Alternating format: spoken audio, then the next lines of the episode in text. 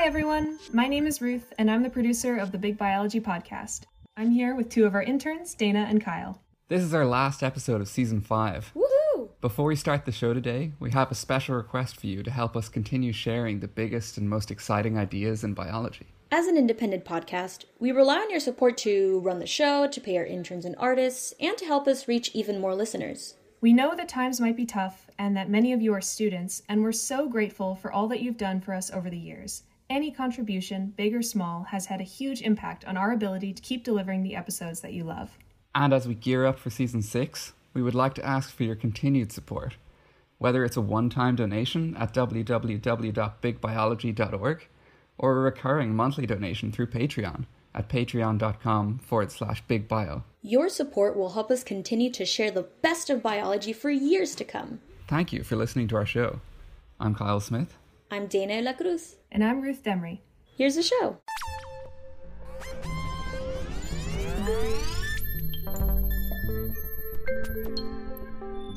Hey, Art.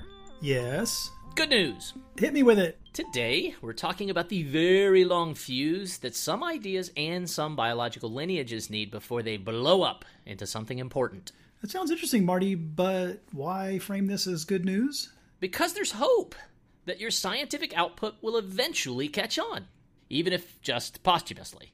Oh, good one. But your attempts at comedy are, as always, already posthumorous. Haha.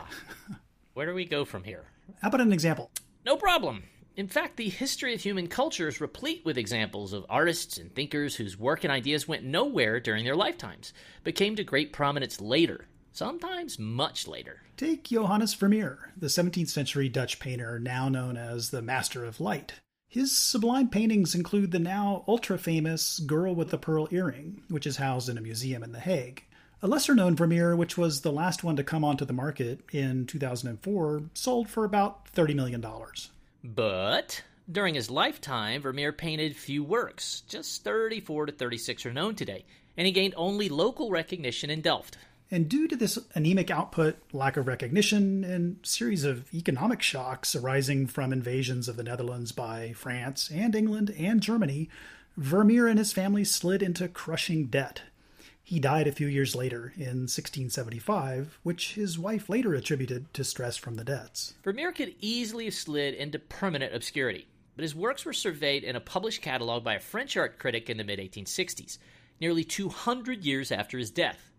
And this exposure alerted the rest of the art world to the masterpieces. From there, his stature has grown into the worldwide acclaim that he has today. So, why the long fuse? Long fuses is the topic with today's guest, Andreas Wagner, in the context of his recently published book titled Sleeping Beauties The Mystery of Dormant Innovations in Nature and Culture.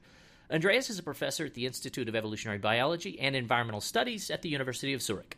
In the book, Andreas proposes a kind of unified vision for long fuses or Sleeping Beauties, choose your metaphor, in two vastly interesting domains the evolutionary diversification of different taxonomic groups, and the origins and spread of new scientific and technological ideas in human societies. Although these two domains obviously differ profoundly in timescales and underlying dynamics, Andreas identifies two key processes that operate in both. The first is the enormous and ongoing production of novelty occurring in the background. In biology, this means that individual organisms, their populations and species, and the larger taxonomic groups that contain them are producing novel traits all the time. One process is the promiscuity of individual enzymes in relation to possible food substrates and external chemical threats. It turns out, for example, that even bacteria from the microbiomes of uncontacted hunter gatherer groups contain at least some latent capacity to resist modern antibiotics, even though they have no evolutionary history with them. In human culture, this means that particular ideas and technologies often arise many times in many places, but sometimes they just take hold locally. In other words, there's enormous background creativity, much of which disappears before the ideas become widespread. We, of course, don't remember the folks who came up with these ideas. The second process is radical change in the context that suddenly makes the novelty successful. In biology, this means that particular lineages may evolve novel traits that lay dormant for long periods of time before suddenly becoming useful. Here we talk about grasses, which seem to have evolved key traits tens of millions of years before the lineages had their viral moment and underwent massive expansion and diversification. Likewise, in human culture, Good ideas in the arts and politics and science often arise long before they come to be adopted widely. Think of Mendel's inferences about genetics from his work on peas.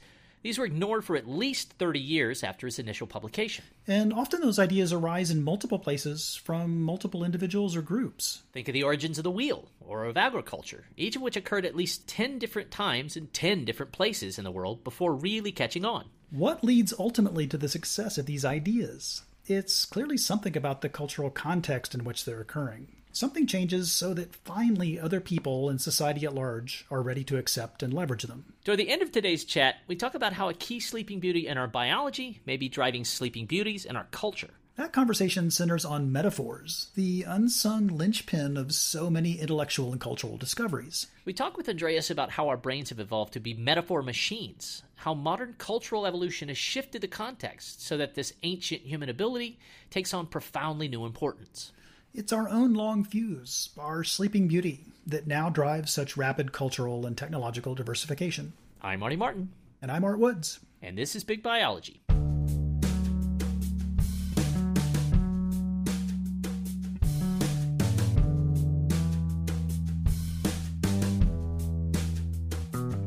Thanks so much for joining us on Big Biology to talk about your new book, uh, Sleeping Beauties, which was published this year by One World Press we just read the book over the last couple weeks. Uh, thought it was a beautiful exposition of how often sort of very important discoveries, both in in biology and in culture, and, and how you know human human culture has developed over the past thousands to hundreds of thousands of years. How those discoveries lay dormant for long periods of time before suddenly bursting forth. Um, and we want to just sort of step through the book and talk about some of the key examples and really dig into some of the mechanisms that underlie these long fuses that happen both in, in evolution and in culture. And we thought, uh, you know, a good place to start would be with some of the macroevolutionary examples that you describe early on in the book, and, and especially this spectacular radiation of the world's grasses. Um, so grasses dominate temperate grasslands uh, all over the world, and um, what, what's amazing is how recently in evolutionary time that diversification has happened, but how old grasses are. So can you just sort of lay out the the grass issue for us? Yeah, so you know most people wouldn't think uh, of grasses as spectacularly successful organisms, but you know they really are, and uh, by at least two standards. First of all, as you just said, they uh, you know cover uh, large areas on most continents, um, you know millions and millions of square miles, so they're extremely widespread and they also are extremely diverse in terms of the numbers of species uh, they have radiated into, about 10,000 or so. Um, grasses are also phylogenetically, that is evolutionarily, very old. Uh, they originated in, in, the during the age of the dinosaurs, and we know this we because we can actually find signatures uh, of grass pollen, for example, in fossilized dinosaur dung. Uh, so we know that grasses are at least 65 million years old. But it turns out when they first originated during the age of the dinosaurs, um, they were actually not very successful. That is, they basically barely eked out a living at the margins of the biosphere. They did, were not widespread geographically and uh, they did not uh, radiate into a lot of species, at least initially. And in fact, it turns out they had to wait for some 40 million years before those two developments happen this radiation and uh, the spreading of the grasses.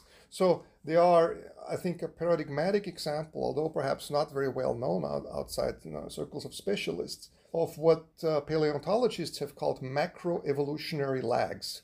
Um, that is a long delay between the origin of a you know, group of species or a taxon um, to their eventual success, either in terms of becoming widespread geographically or into radi- radiating into many species. Yeah, and so for grasses, what what was the the context, the the evolutionary change that allowed the sudden radiation to happen?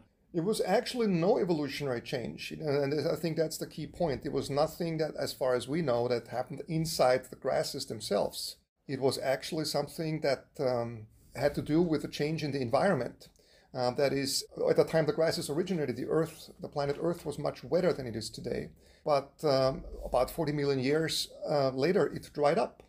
And uh, when it dried up, um, there were several innovations that the grasses had since their origins or uh, shortly thereafter that helped them uh, survive a drier planet. So let's let's talk a little bit more about these macroevolutionary lags. The first few chapters of your book have other examples besides the grasses in this sort of long period of time from the original origin of the group to the point that diversification happens. Is there any consistency? What what do we know about the patterns in macroevolutionary lags? Do they tend to be about the same duration for most lineages? I imagine the answer is no. But the duration of the lags in general, is there anything about those lineages that sort of retrospectively we can see as pattern?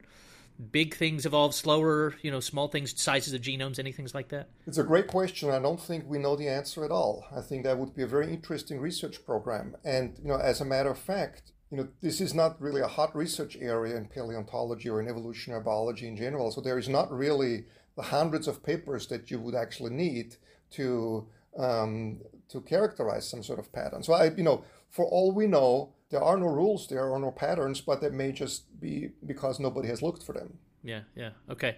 So the conclusion, I mean, I think the reason that you entitled the book Sleeping Beauty is that there, there's this idea that meaningful variation in a macroevolutionary sense in terms of diversification of lineages. And then in a minute, we're going to talk about some of the experimental bacterial evolution work that you've done, which becomes more microevolutionary in the origins of genes and those kinds of things. But the basic idea is that these uh, biological phenomena, you don't see flourishing or diversification until context changes. Until suddenly conditions are right, like you said for the grasses, uh, the drying out of the, the habitat. So, is is is another way of saying that that there's massive contingency in the in the biological past? And another way of asking that question, should we hope for a massive radiation of coelacanths some 30 million years from now? Um, about the coelacanths, I don't know. You know? uh, One can only hope. exactly. I would have just, you know, made a stand here and said, yes, of course, you know, this will happen. Thirty-five right? million years, two weeks, and yeah. yeah as we all know, a lot, you know, a lot of evolutionary biologists talk about predicting evolution, but usually predicting evolution is something you do only in hindsight. Ironically enough. yeah. Um, and I'm sorry, now I forgot the first question. So is is the Sleeping Beauty's idea another way of saying that? Is it evolution is contingent? Life on Earth, there's a lot of contingency in what in what's around now. It's a particular kind of contingency. Yes, I would I, w- I would say so. Um, it's a process where the contingency comes not from something inside the organism, because those kinds of contingencies people have studied too, but it's uh, contingent and it comes from outside the organism, right? External versus internal, right? So internal contingencies are if you know an organism has to wait for the right kind of mutation to happen. Uh, that brings forth a new feature that allows it to be successful. But these are different kinds of contingencies. They are they are contingencies that happen in the environment. They are not within the control, so to speak, of the genome.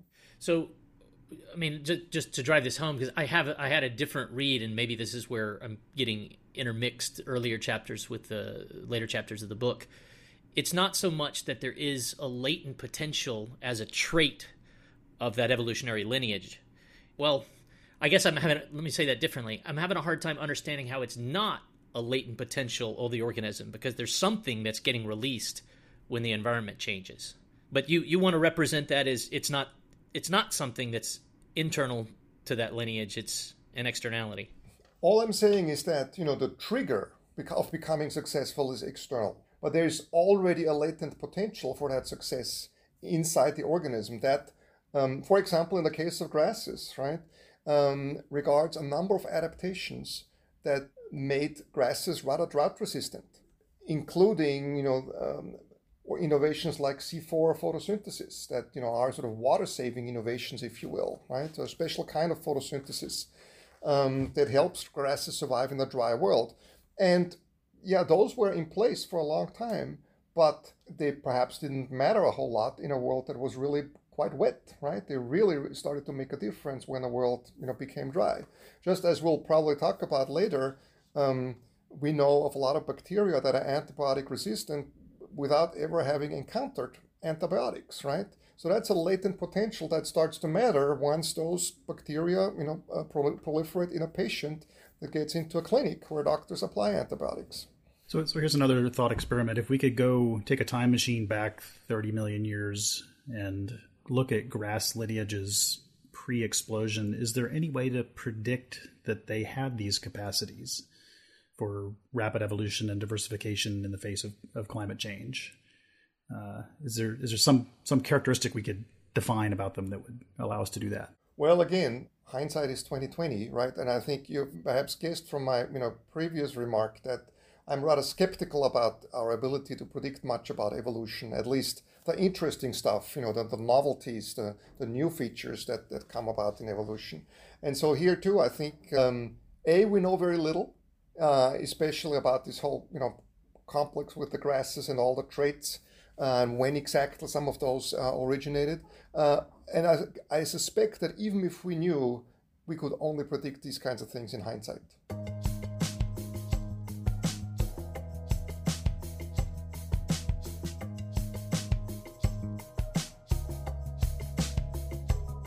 Let's move on to talking about uh, bacterial metabolism and then origins of, of new genes. Um, so, in so in the book, you describe uh, a sort of astonishing set of things about the rapidity with which bacterial metabolisms can evolve. And um, the sort of story that I gathered from that chapter was that bacterial metabolisms, in all their complexity, have a lot of latent capacities to use new uh, molecules as potential foods.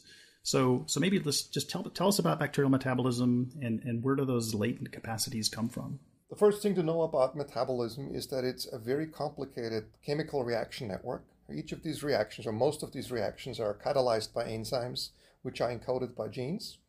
And so, if you look, for example, at a supposedly simple bacterium like E. coli, its metabolism catalyzes more than a thousand uh, of these reactions.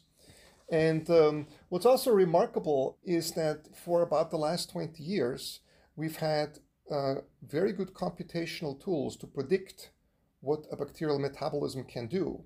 If you give it a set of nutrients in a particular kind of environment, particular uh, set of growth conditions, um, specifically, we can predict whether the metabolism can sustain life in that environment. And what that typically means is that uh, the cell like a bacterial cell can synthesize all the building blocks of DNA, of RNA, of protein, and the number of lipids. Um, that's uh, something that was not possible before. And we, these predictions are actually in pretty good uh, agreement with experimental uh, results, uh, as, at least for well studied organisms. Right?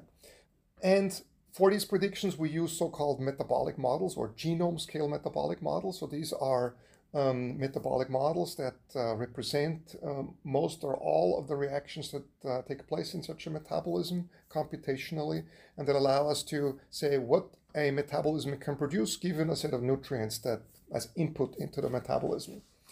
And um, what you can do then uh, computationally is a lot of really interesting things. So, for example, um, you could ask whether a particular metabolism might be able to sustain life on very exotic nutrients that the cell might not normally encounter in its environment, right? Um, what you can also do is you can simulate evolution of a metabolism, right? You can say, okay, I start with a metabolism of E. coli, and I basically um, alter this metabolism by either adding reactions to it that we know occur in the biosphere, perhaps encoded by some other organism, or delete reactions from it, such as might happen through what we call a loss of function mutation in the genome uh, of a bacterium. And to do this, you know, thousands and thousands of times uh, until you have changed the starting metabolism to something unrecognizable that may actually never you know, have existed in the biosphere. And so when you do that, you can say, okay, can I produce a metabolism that um, can survive only, let's say, on a single carbon source? So we asked, we require the, carbon, the metabolism to survive only on glucose. It's provided as the sole source of carbon and energy. Okay? You can do that, and then you can ask, um, well, does this metabolism really only have that cap- capacity, right? And what you find out more often than not is even though you selected a metabolism to be viable only on glucose, that is to produce all the building blocks out of the carbon um, in, in glucose molecules, um, it's usually also viable on several, multiple, up to dozens of other carbon sources that your simulated selection never actually required it to be viable on, right? And you can repeat that thousands of ways, you know, with different nutrients, uh, metabolisms with of different complexity, you know, many reactions, fewer reactions, and you find typically uh, always the same thing that metabolisms that may have been selected for survival in specific environments are often also viable in other environments. Yeah. How when you get lineages like that, can you dissect those lineages and figure out the biochemical pathways by which they come to metabolize those? Is that is that understandable in the same way that yeah, glucose yeah. metabolism? Okay, so you can decompose it in the same way that you could build up from the yeah. Exactly. That's kind of trivial almost, you know, and and what basically happens, you know, a lot of the more exotic reactions are converted into a very, very small number of chemical reactions into more conventional small molecules that are then fed into sort of the main highways of metabolism, if you will. And I think this brings me now to you know a a metaphor that's kind of makes this metabolic reaction networks a bit easier to understand. They're a little bit like highway systems, right? Like road networks in a large and old historically grown city like Paris or London, right? Um, the jumble of roads. There's some you know major arteries through which a lot of metabolic traffic uh, goes. So those would be the uh, you know the highways, you know things like glycolysis or the citric acid cycle, from which lots of smaller roads branch off. Those would be biosynthetic pathways that are necessary for building amino acids or nucleotide precursors, DNA precursors, and so forth. So one thing that becomes kind of obvious when you think about uh, metabolism as a road network, as a, as a highway network, is that often when you build a road in the real world, your goal may be to actually connect, let's say, you know, a, a settlement, a community to a major city, right? And so that's, you know, may, that community may have funded the road, you know, because they want to be connected to the city. But when that road is built, there may be other settlements, you know, other houses or whatever that uh, are close, happen to be close to that road, and you can connect them by that road to the to the to the major city as well. So by analogy, in metabolism, we see something similar. So there is lots of these metabolic pathways that are uh, represent chemical conversions of molecules into other molecules, and some of these intermediate steps then can act as nutrients, so to speak, sort of as inroads into the major metabolic highways of an organism. Yeah, without having to evolve them specifically as target target molecules. Um, exactly. Yeah. yeah. So, so Andreas, can I? I, I have some follow ups, but you go first. Yeah, okay. I, I just want to try to pull this back to the Sleeping Beauties title of the book, and and maybe also push you to to connect it to the macroevolutionary conversation we were having about C4 grasses. So, do you think that part of the reason that these networks evolved to focus on glucose are able to use other substrates is their size and or complexity? Like the concept of epistasis for geneticists is, is often used in, in this space. And if that is so, when we were talking about C4 grasses and Art asked about the time machine, can we go point at something that gave them this potential? It would seem to be something like that might have been a trait that could have predicted, you know, diversification later on. So, h- how do you think about those things? I mean, especially on the bacterial level, the, as the sort of where does the the variation reside that allows them to metabolize things that you didn't evolve them on? Yeah, so complexity is kind of important here. So I, I mentioned in passing, you can you know do these um, you know, computational analysis in many different ways with different sizes of metabolisms, and it makes no difference, but it turns out it does. So I glossed over that. So thanks for catching me on that. Um, it turns out that you know for just survival on a um, you know very simple chemical environment, a metabolism like that of E. coli is way too complex. You can actually uh, create metabolisms in silico that are much simpler uh, that contain not more than a thousand reactions, but maybe only three or four hundred reactions that will also produce um, everything the cell needs in a simple environment, right? And when you then ask whether such a simple metabolism is also able to survive in multiple other environments, that is typically not the case. So you basically lose with the complexity of a metabolism this gratuitous ability of, of survival, survival in other environments. So part of this ability of E. coli comes from um, the fact that it is more complex than is necessary to survive in a simple environment. And, and the reason for that is likely that it has to ha- it had to survive um, in its evolutionary history in many, many different environments. And those different environments um, gave it a metabolism that is more complex than necessary, and this metabolism buys it the, the ability to survive in even more environments. So that's that's great. That touches on a conversation that we had a couple of months ago with John Glass about um, the minimal cells that that he's been building at the Venter Institute, and I, I, wonder, have you modeled the metabolisms of these these minimal cells that they've been working on? And, and and you know, like my sense is that those minimal cells are like they've stripped away all the peripheral roads, right, and they've just got the the main arteries left, and, and they've gotten rid of everything else. Um, yeah, so you know, I've not looked at the metabolism of their specific constructs, but we have actually, you know, people in my lab have tried to build and study minimal metabolisms that are no you cannot make them any smaller. You cannot move, remove any chemical reactions anymore, or the whole thing will collapse. You know, the, the, the metabolism will not produce what is needed uh, for survival anymore. And um, you know, one of the interesting things you find is that, well, you might think that such minimal metabolisms are unique in the sense that you know you converge on something, some unique minimal metabolism that is the one and only the smallest possible one, and it turns out that is actually not necessarily the case. So if it's if such a metabolism exists, it's extremely hard to find. It turns out there is a myriad minimal metabolisms, each different from one another, from each other, um, that have this property of minimality. And they're in the sense that you cannot remove anything from them without destroying uh, the ability of uh, to sustain life. So um, I, I, think that's one of the most uh, you know, fundamental observations we made that not even in this world of minimal metabolism things are unique. Yeah, yeah, yeah. that's super cool. The we, we asked Glass that question, but in the in a sort of very different context of asking, you know, he, so he they started with mycoplasma and we're getting rid of genes out of mycoplasma, and, and our question was, well, if you started with something else, would you have arrived at the same minimal metabolism? And the the sort of related thing here is we asked him multiple times about uh, plasticity and sort of ability to thrive in, in, diverse sets of environments. You know, these these minimal cells that they have require a very specific set of environmental circumstances in order to thrive. And and our question was, well, are you throwing away all of this capacity to be able to deal with interesting and complex variation in, in the environment? And I you know I think I think the answer was yes.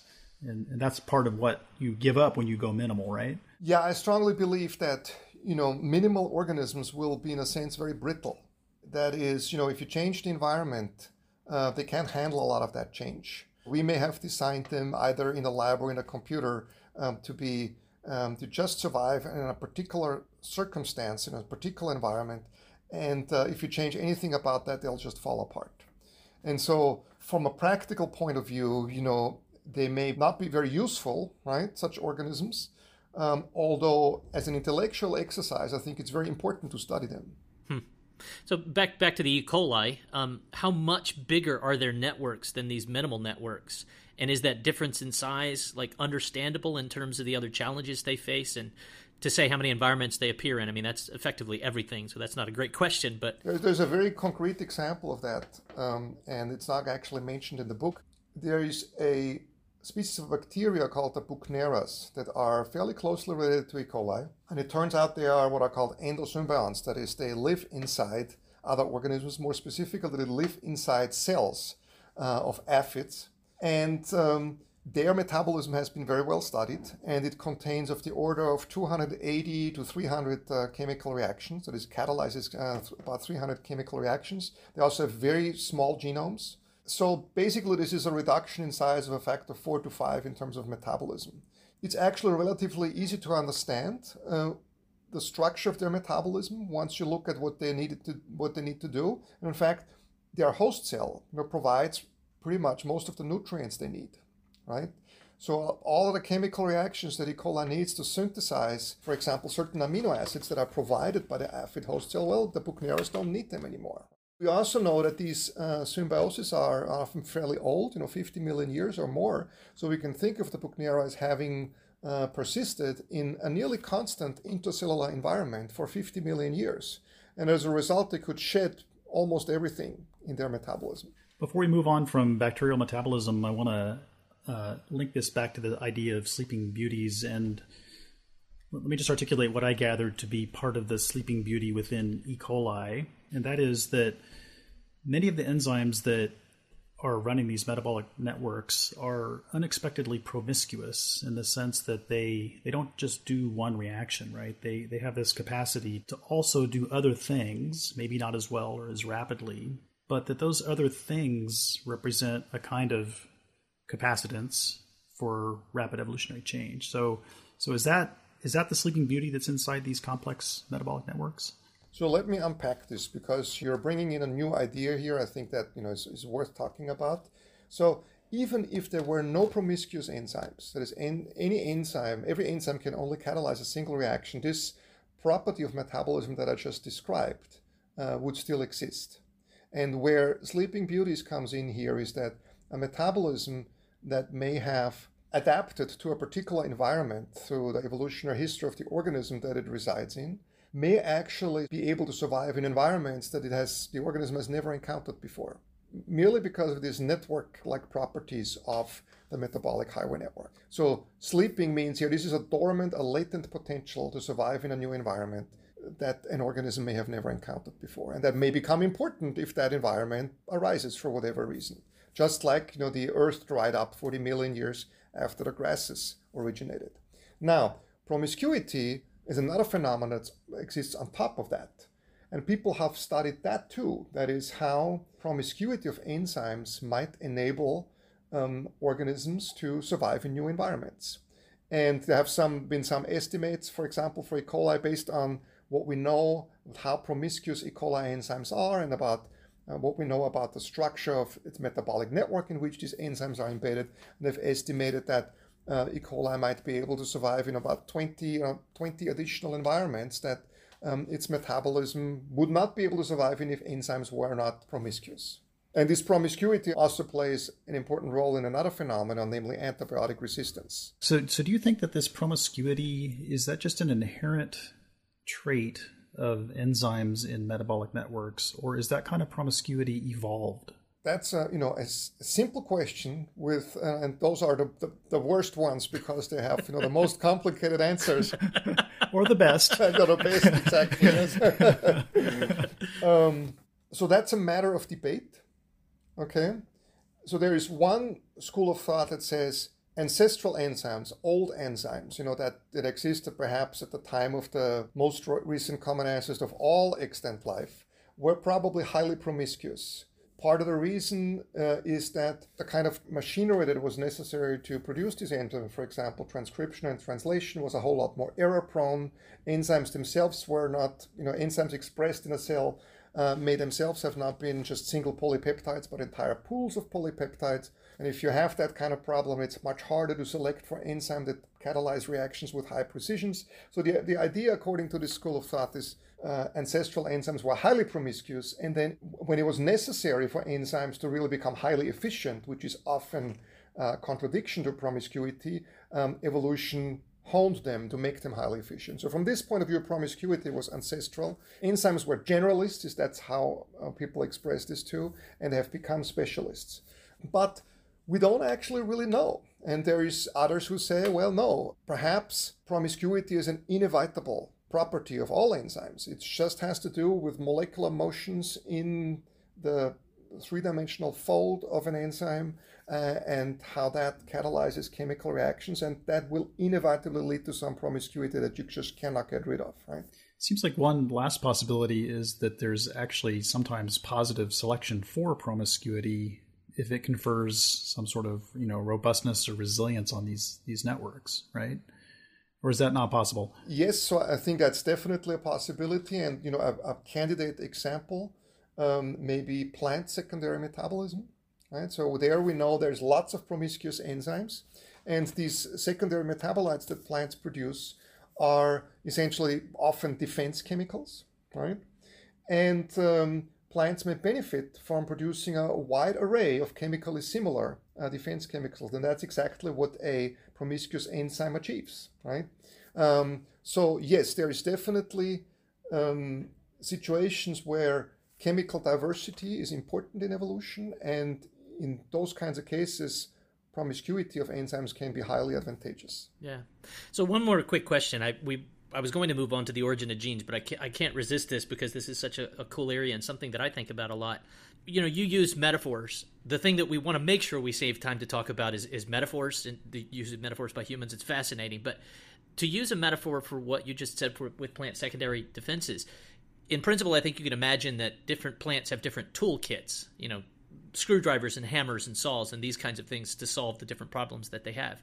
But how do we think about the evolution of toolkits when many of those tools will never even get used? How does natural selection operate on a diverse toolkit if you only ever need the screwdriver? This is a I mean this is a really bizarre thing that we could argue that, you know, these sort of promiscuous factors would be useful, but what if you never get the chance to use them? So I think it's actually a really interesting question that I think can be embedded in a much broader question, and that is when we see a trait of an organism, how do we actually know it's an adaptation? So we have this reflexive tendency to, you know, when we see a trait, to say, oh, this is an adaptation, it's got to exist for some reason, right? And I think a lot of these latent traits that you know we see both in you know computational analysis, we predict through computational analysis, but also through lab experiments, they're not like that. They're traits that exist as byproducts of something else. They may have never served a purpose. Um, they may they may never will, and they're still there, right? So I think this whole area raises a huge challenge that is completely unmet. I think to distinguish uh, adaptive traits from other kinds of traits um, no matter how you'd like to call them. And in the case of plant chemical diversity, if we, the, the way I'd like to think about it is that you know maybe a plant needs in its lifetime you know 50 different chemicals to to defend itself effectively against herbivores and the ability to produce those chemicals uh, may be subject to natural selection over multiple generations but as a byproduct of getting these 50 chemicals you get you know 300 others right and and I think you know most chemical ecologists would probably agree that you know out of the hundreds of thousands of uh, plant secondary metabolites that plants are known to produce, we're often not sure which of the ones are are really the important ones. We know certain classes of metabolites, and we may know for specific plants metabolites that are important, but plants produce many more that we don't know anything about. Yeah, yeah. I think that's really interesting because I, in the way that I would think about it, I, a lot of my lab is, is sort of immunology. If you push back the the sort of definition of a trait to a slightly different place, it's the propensity to be able to generate that variation, whether it's that set of fifty that solves the known problems or that entire constellation of 300 that you know occasionally you might need to bring out. I mean uh, your, your point about where is the adaptation? Is it the one that does the work or the gen- the machine that generates that that variation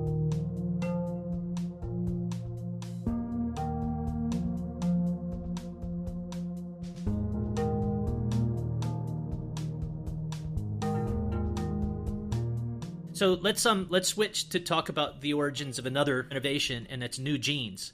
Um, I think historically, um, you know, the idea is the sort of traditional view is traced back to Francois Jacob about uh, duplication.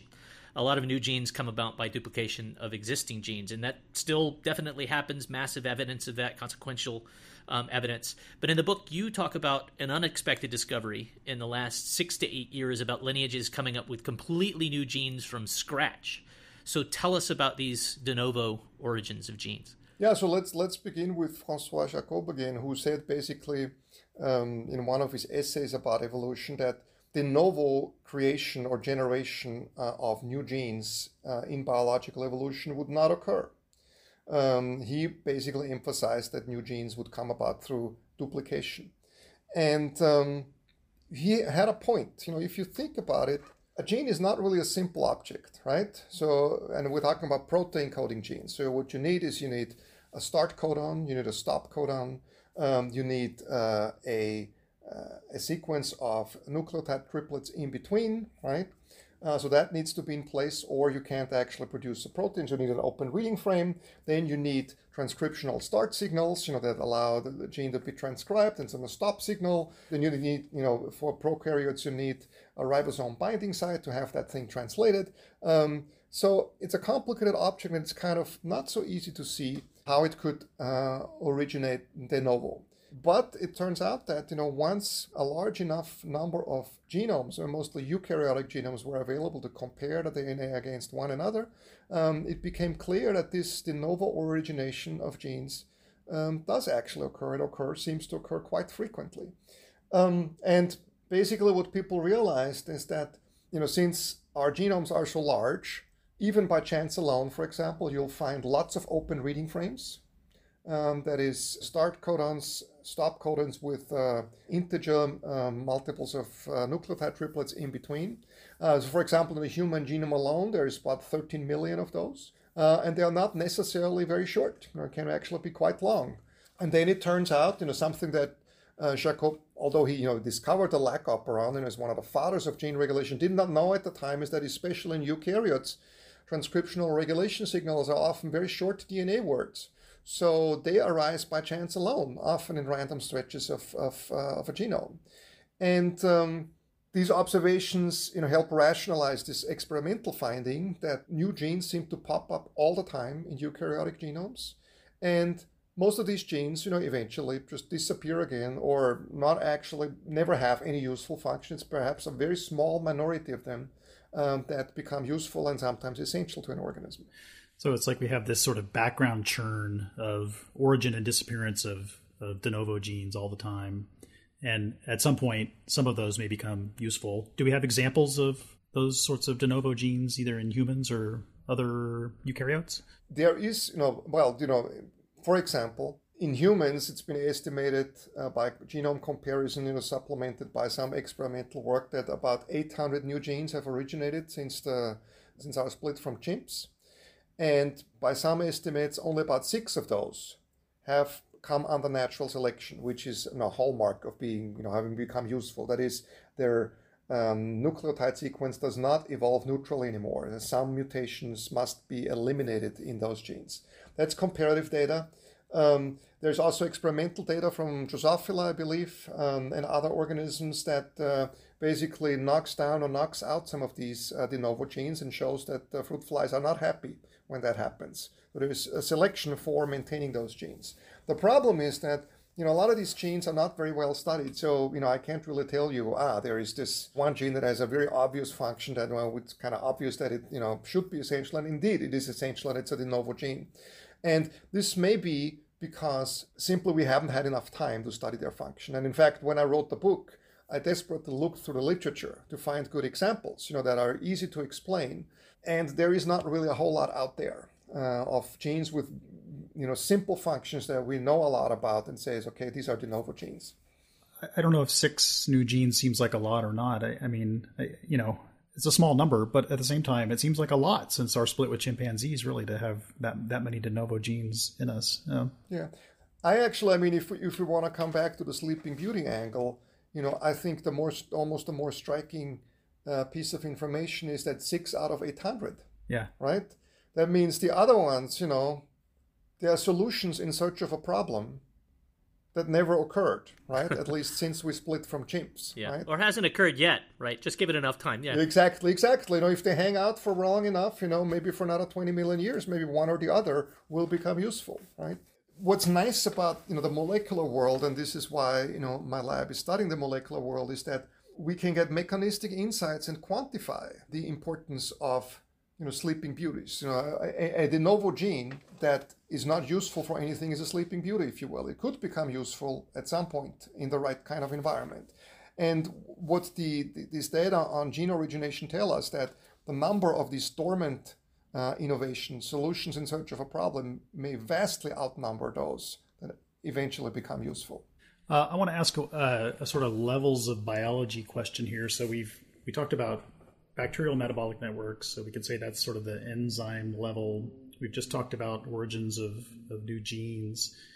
Marty and I think a lot about physiological systems that are occurring at sort of higher levels of organization. So, you know, physiological regulatory networks and homeostasis and the organs and tissues that are involved in, in that.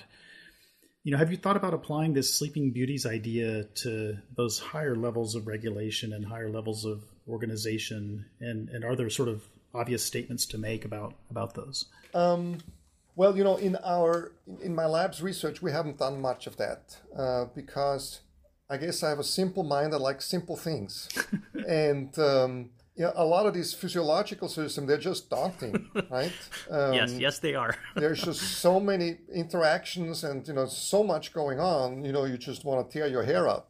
But it also feels like they might have just a vast capacity for promiscuity in terms of being able to deal with new new situations and new insults and opportunities. You know, so if I had to venture a guess, then I'd say you're 100% right.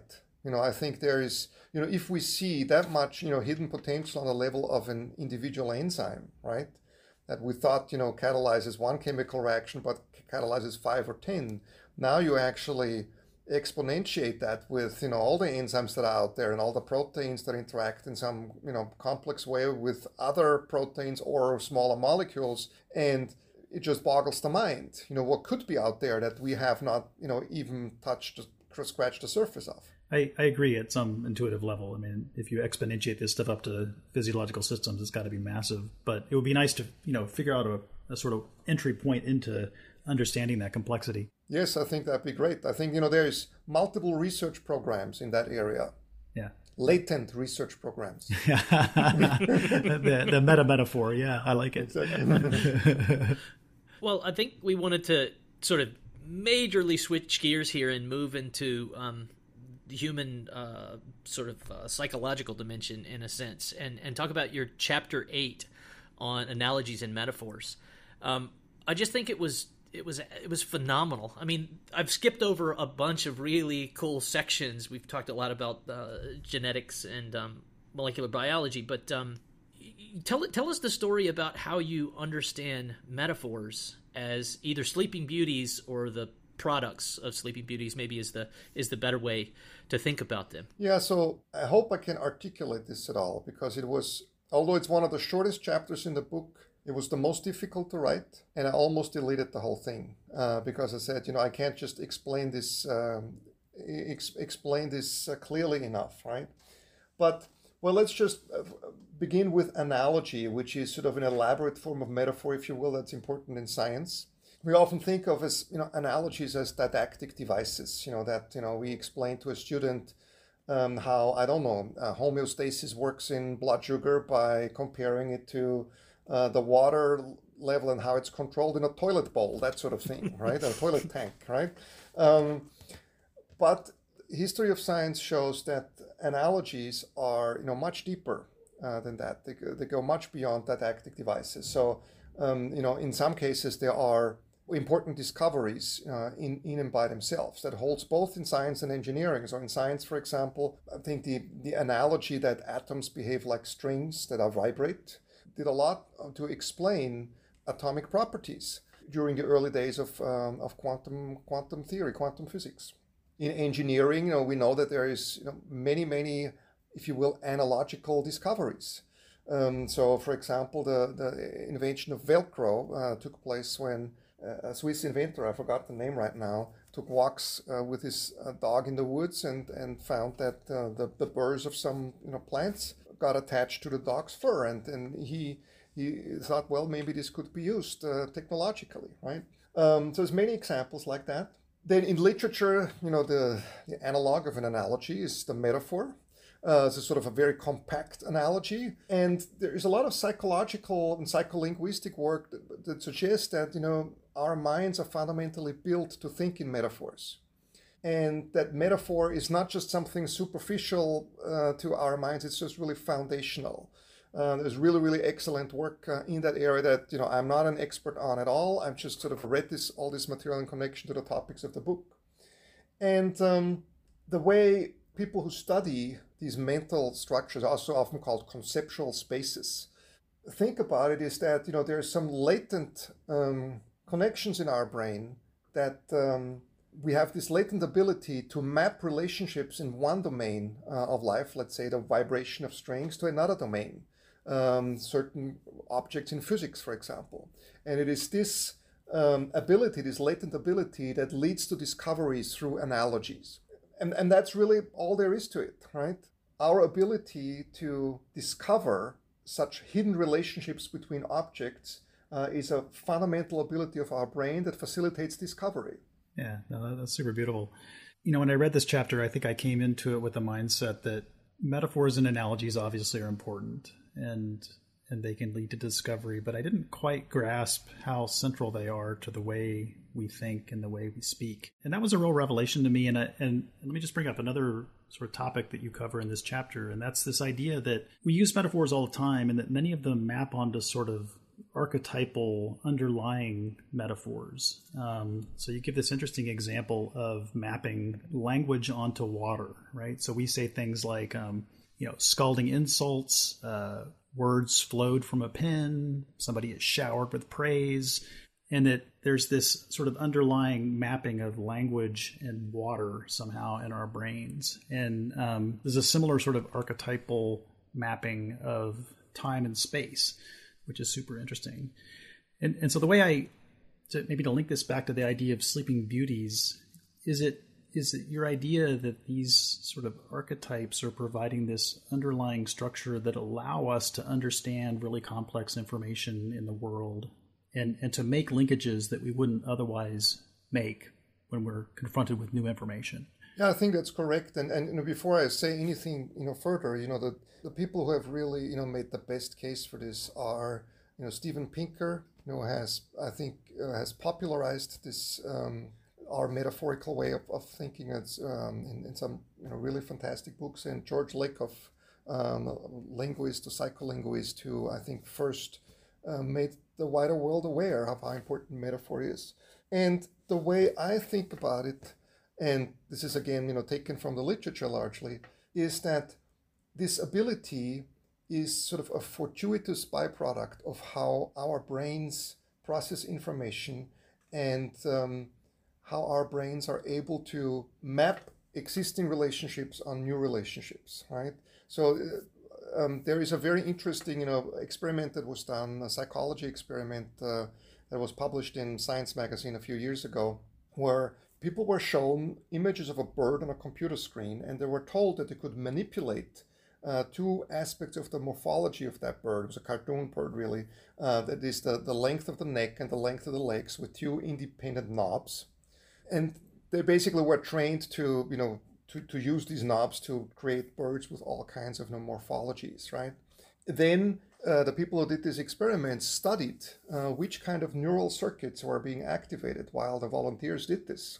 And it turns out that the, the circuits that were activated are responsible for spatial navigation in the real world. The reason why this is interesting is because it tells us that you know um, our the brains of these volunteers mapped an abstract relationship, namely neck length and leg length of, of a cartoon bird, onto something a circuitry that's ancient that we use to um, that, that, we use to navigate space, right?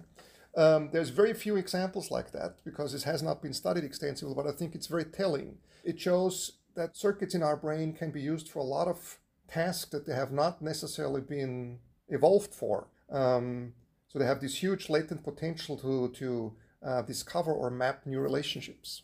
So, in one sense, this sort of conflicts, it seems, with promiscuity, as we talked about before. But maybe that's because I'm sort of putting the Sleeping Beauty part of these ideas in different places. If in, if some enzymes may have evolved because they provide this promiscuity, or at least it's the case that some enzymes are promiscuous, and sometimes that can help fitness. For metaphors, we're mostly talking about the reduction of complexity and then the sort of interlinking of somewhat disparate ideas. Are, are these things related, or how am I misunderstanding this? So, you know, the way I would think about it is that we have a latent potential of, you know, circuitry in our brain that's somewhat analogous to the promiscuity of enzymes. That is, just as these circuits, you know, can be used for things that uh, they didn't evolve for, so can enzymes catalyze uh, reactions that, you know, they did not evolve for. Yeah.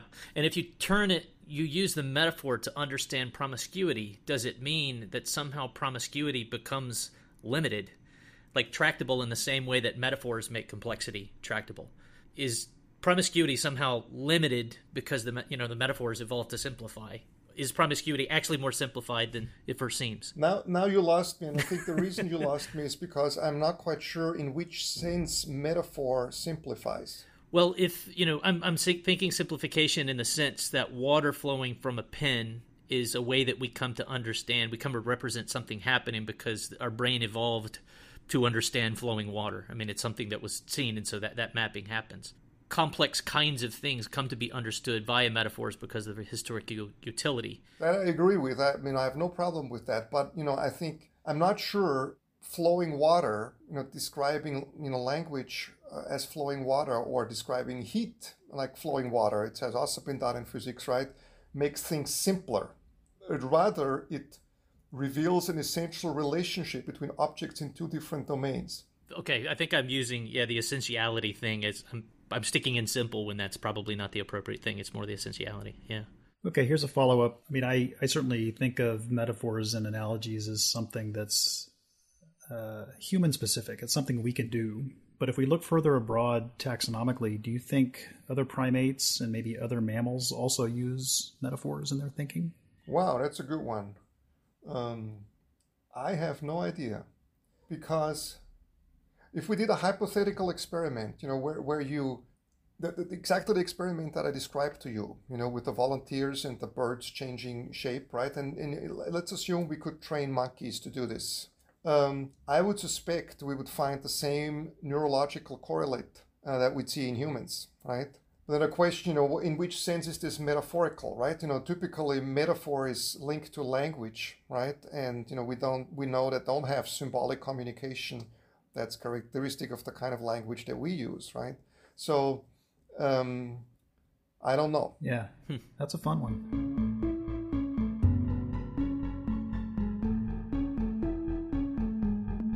Okay, let's do one more fun one and then we'll start to wrap up. But let me ask another question. Probably push all of us to, uh, as biologists, realms that we don't usually think a lot about. Um, I was just listening to a podcast this morning with David Krakauer talking about intelligence, and he was particularly talking about AGI, artificial intelligence, artificial general intelligence making the point that I think I should have realized a long time ago that the AGIs that now exist, ChatGPT and, and, such, are these massive lookup tables, right, with an insane amount of memory and information that no human brain really has.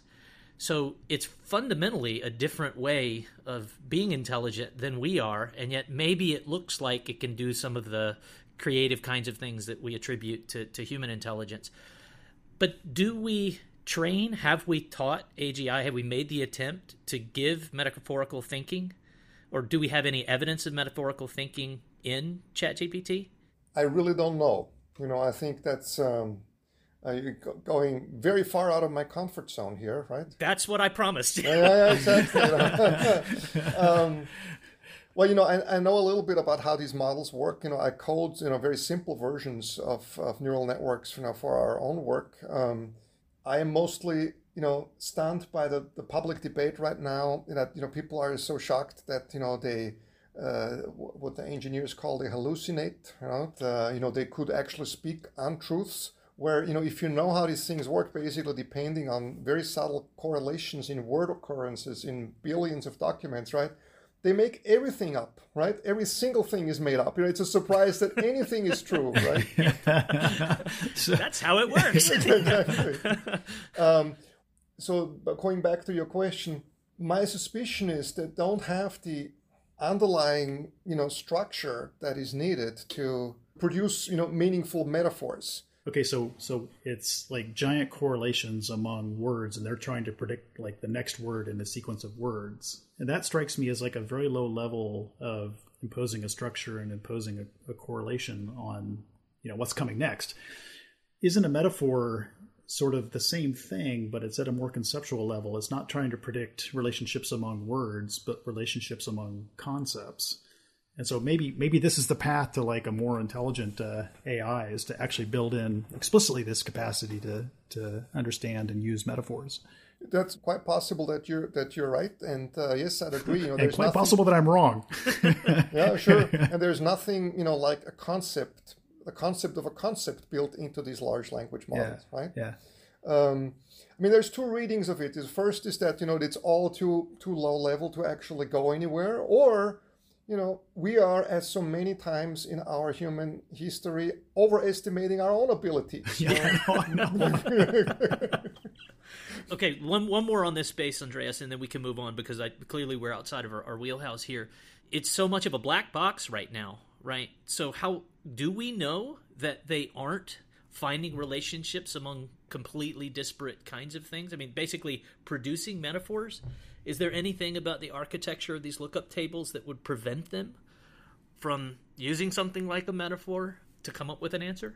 It wouldn't. Um, but You know, I think this is actually a research question. You know, there's a lot of people who want interpretable AI. That's what it's called. You know, basically have a neural network that you know, where you understand what it's doing, and for very good reasons. Uh, especially if you apply AI in the legal domain or the medical domain, you know, you you'd like to know whether you know this machine tells you you got cancer, right? And, and I think this, you know, the question that you raised there is a question right for researchers who are really into finding interpretations or building networks that are actually interpretable. Okay, great. So to, to make a bit of a practical turn, um, first, uh, metaphorical thinking, I mean, we've been arguing is, is quite powerful and it's definitely powerful in the sciences. Is there a way that we can become better metaphorical thinkers? Is there, you know, do you do you encourage or coach your graduate students to think more metaphorically, and how so, if you do? Um, the short answer is that no, we don't talk about that very much because, frankly, for the majority of them, you know, um, I'll be happy if they can write a straight sentence uh, that is, you know, declarative and uh, where you don't get lost in all the verbiage. and I think, you know, the, the, the question goes very much into the direction of what makes a mind, you know, creative and can you promote that in some way? And, you know, psychologists might have an answer to that. I don't. Um, it is related to something that's called divergent thinking that is basically, you know, when you, you know, ask a person to come up with associations to a particular word, right? And there are some people who come up with, you know, only those associations that everybody else comes up with, and then there's others who come up with more unusual um, uh, associations, and there's yet others who come up with very bizarre associations, and you know there's sort of the line between madness and creativity, right?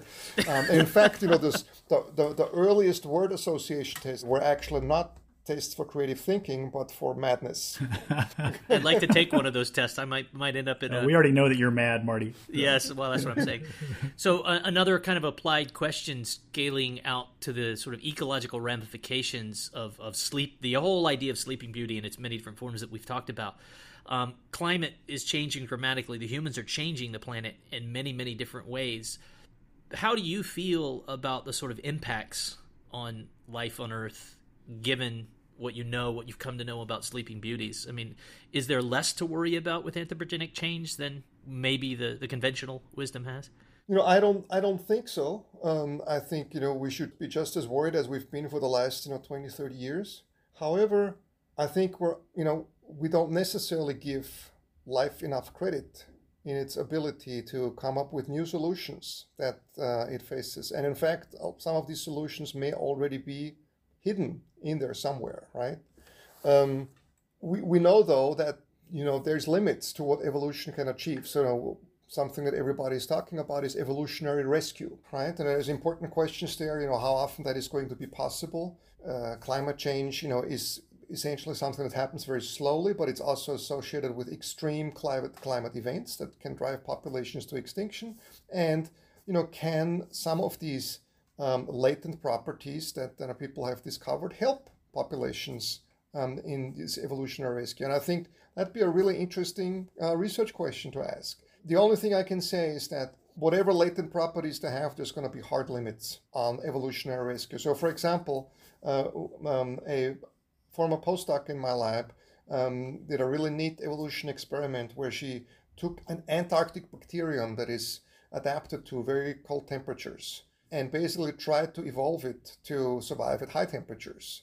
Uh, so I think the optimal growth temperature of that bacterium was somewhere around 10 degrees Celsius, and you know she got it to 30 uh, degrees, uh, but there was just no way it would go beyond 30. You know, 31, everybody was dead and um, she tried this in multiple replicate population. It just never worked, right?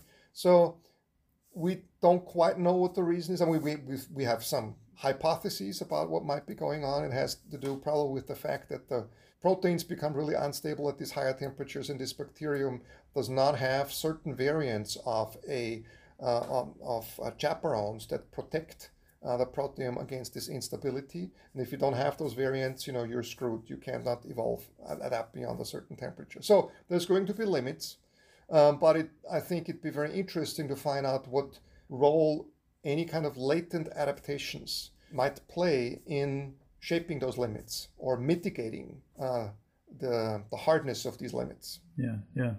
Seems like you could imagine that there's a lot of sort of latent capacity for rapid microevolution, but that at some point you hit the limits and you need something else. You need you need horizontal gene transfer or something more major to happen in order to provide the variation that allows you to surpass the limits, right? Yeah, or you need a, a lot more time. Right? Yeah, yeah, right. It's a long PhD or a long postdoc. Exactly. Yeah, um, the one million year long postdoc. Yes. Um, and that's I think one of the big limitations, you know, of laboratory evolution experiments. That um, you know we basically impose selection pressures on organisms that are so much higher than what they might often experience in the wild, right? And on such compressed timescales that uh, challenges that they might meet in the wild, they're just not going to meet in the lab. So here's another uh, climate-related question, and that has to do with with plastics. So, you know, I feel like I've just read so much in the last few years about plastic contamination and microplastics everywhere. Do bacterial communities altogether have a lot of latent capacity for for metabolizing plastics? And is there hope for much more rapid degradation of plastic in the future decades? Funny that you mentioned that. I just got a request from somebody who wants to do a postdoc with me, and um, the person who is a, a marine ecologist and um, she actually studied plastic samples from the, the Great Pacific Garbage Patch, huh.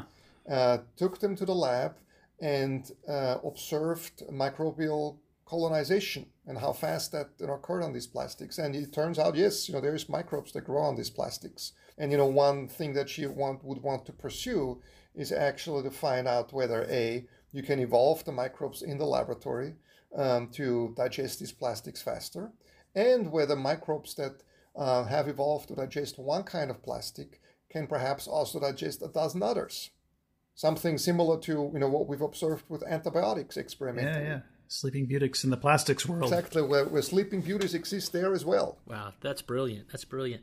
So, one, one more applied question um, of a sort in terms of how humans are modifying the planet and the latent plasticities that, or the latent traits that, that may exist. What about the species that seem to be problematic for us? I mean, is there any reason to expect that in some lineages there are there's more latent innovation? And I'm thinking in particular of introduced species, especially the pests like you know Phragmites and many other things that we spend billions of dollars trying to control. Well, you know, surely it cuts both ways, right? You know, the the things that can benefit us can also harm us. You know, and and we, you know, yes, invasive species are a potential example antibiotic resistance bacteria, you know, are another example. You know, so that um, we haven't discussed this explicitly, but uh, there are these interesting and beautiful studies on uh, samples of bacteria that have never been in contact with human civilization that may have been um, living in isolation for millions of years in subterranean caves. And you study them and you find, you know, some of these are resistant against eight antibiotics and some of them at clinical concentrations, and even including antibiotics that are synthetic, that is man made, do not occur in nature, right? So there's a latent potential there that does not act in our favor. Yeah, yeah. Well, Andreas, this has been a, a super fun conversation. Um, we think this might be a good place to start wrapping up. And uh, one one question we always ask our guests is whether there's anything we didn't cover, any points you'd like to make here at the very end that we didn't already ask you explicitly, or you know any any major point from the book that we didn't that we didn't cover that you'd like to communicate. Yeah, perhaps there's one thing you know that we really didn't touch upon, and that's sort of the, the human dimension of this all. You know, when it comes to human creativity and um, the frustrations that human creators often have. So, um, part of the impetus for me writing this book was actually not the biology side that we discussed today, but it's actually the human side. Um, and in fact, there was an earlier version of this book, uh, earlier draft that had two thirds examples from Sleeping Beauties in human technology and, and, and culture, um, and maybe only one third in biology. And the, so one of the one of the motivations for me writing this book was that you know I know a lot of creative types, you know, um, artists, musicians, since I'm an amateur musician myself um, some painters, you know, writers. And although they mostly love what they're doing, they're often extremely frustrated with their lack of success. Right? Even successful creators, you know, they have some real hits, but you know, a lot of other creative products they produce are duds, right? Um, and I think there isn't a productive science scientist out there who uh, you know, had a paper at some point where they thought this is going to rock the world, and then nobody even reads it or cites it, right? Um, the, the point here is that, you know, I realized when I, you know, talked to these people on the one hand and read all this literature about sleeping beauties in, you know, dormant innovations in technology, um, artworks that have been ignored for hundreds of years, and then, of course, all the biological examples we discussed, that, you know, it's not actually worth always doubting yourself about whether what you're doing, you know, is good or not, you know, as long as you enjoy creating. Because you have no control over the success of your creation. A lot of the times, and the vast majority of the times, it's going to be determined by some something in the world, some you know coincidence, uh, perhaps some the right environment in which your you know novel or whatever needs to be born into um, to determine its success. And I think that's sort of for human creators, um, perhaps the most important lesson uh, from to draw from the book. Yeah, and our creations may not find the right context until far after our deaths, right? Yeah, or never, you know. Or never, yeah. or never. as, as long as you're fun creating them, you're going to be fine. Yeah, yeah. yeah. good. Well, hey, Andreas, thank you so much. This has really been a lot of fun. Um, I wish you the, the best success with the book, and uh, hopefully we can catch up again on the uh, when the next one comes out. Fantastic! Thanks a lot for having me. It was a real riot here, you know, to talk to you guys. Uh, it was really good. Excellent. Yeah, great. Excellent.